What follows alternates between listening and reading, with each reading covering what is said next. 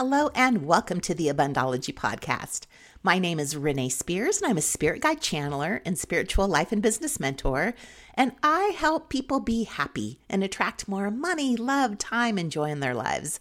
I'm coming to you from beautiful Bozeman, Montana, and this is the weekly energy update for the week of February nineteenth, twenty twenty-three.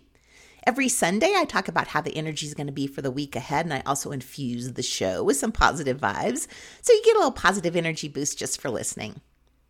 And we're one month into the three months we have this year with no planets retrograde. So the forward movement energy started off a little slow, and it's been building, and the new moon that we have tonight, Sunday, around eleven p.m. on the West Coast and two in the morning on the East Coast, really propels us forward. So new moons are always here to give us a clean slate. They're a cosmic refresh that we can use to start new and begin again. And they're for setting intentions. And if you have a lack in your life, then this is the time the universe will work to fill it. The time we spent over the last month getting rid of everything that wasn't working for us or was holding us back, it pays off now. We've made room for the new.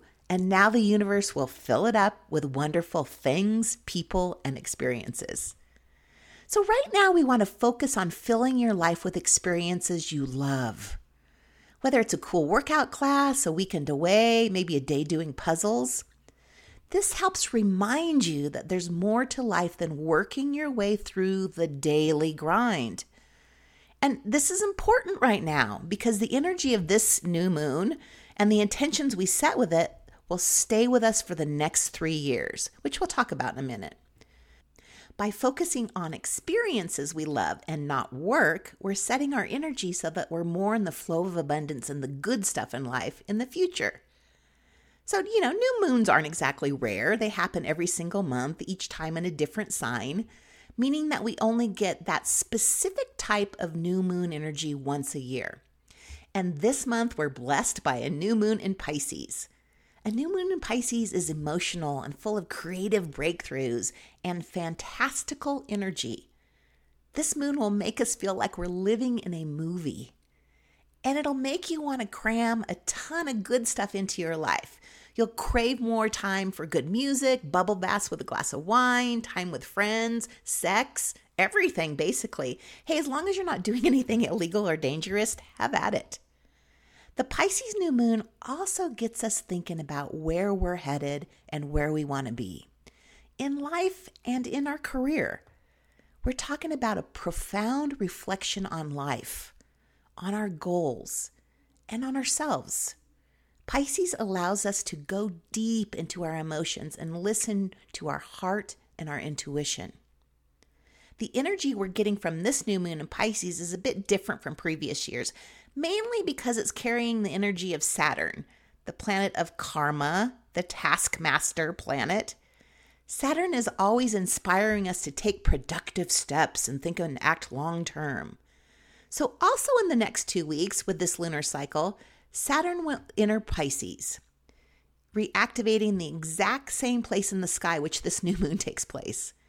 So Saturn will stay in Pisces for the next three years. And the actions we take and the things we start to manifest now will have long-term effects on us and last for the next three years. So this is a very important new moon. Pause for a moment to take stock of where you're at. What do you want to work on this year? What about next year?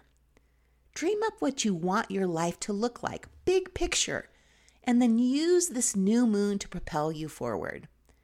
This is the time to dream big.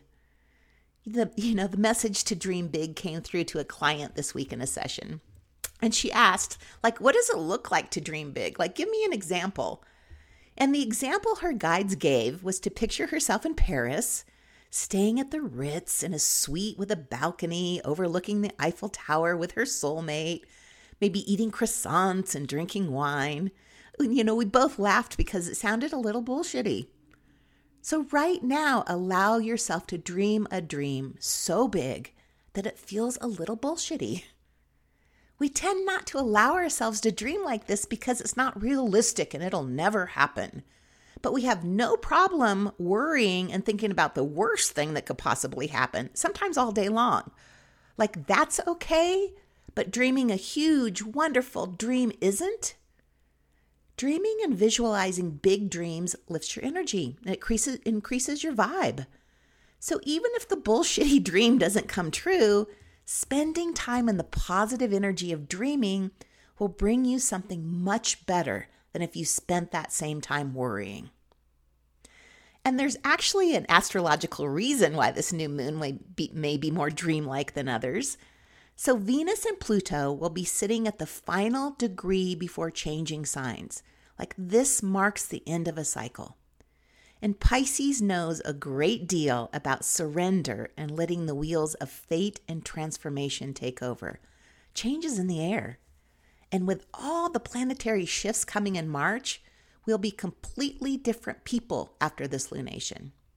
This Venus-Pluto connection is something we can take advantage of. Making a dream come true is actually possible right now. But your dreams can't come true if you don't even have a dream. So allow yourself to go there. Allow yourself to dream right now. And then one more thing. Mars is also active. I mean, you're getting the idea. There's lots of stuff going on with this new moon. Now, remember, Mars is the planet of action. So we have these big ideas about our future, and Mars is saying, hey, what do you want to do about them? Let's take some action. The only issue is that Pisces season is all about going with the flow. So you may feel this push and pull to move forward and do something, and the feeling that you really don't want to do anything right now. So it's important to go with the flow and not do anything that'll stress you out. If something seems a little too intense, it's more than okay to push it off a little bit. You have the next three years to get it done. So to recap, this new moon is a magically potent time to start something new. What you do with that fresh start, though, it's all up to you. The intentions you set and what you start now have big repercussions for the next three years. So allow yourself to dream big. Don't think about being realistic right now. Just dream the biggest dream you can imagine. And there's no pressure to should right now. Just let the shoulds that you should be doing something go. And just go with the flow. If you feel like working on something, do it. If you feel like taking a day off to sit and think, do it. Remember, there's plenty of time.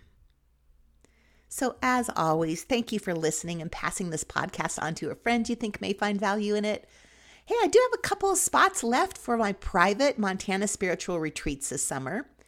So if your intention is to live in a more authentic way or finally figure out how to just be, please think about spending three days being with me in beautiful Montana without stress and anxiety, and learn how to live like that. It is a life-changing experience, and you can find more info and make an appointment to talk to me more about it on my website, abundology dot com. So have a wonderful new moon. Enjoy this dreamy, wonderful, lovely energy, and I will talk to you again next week.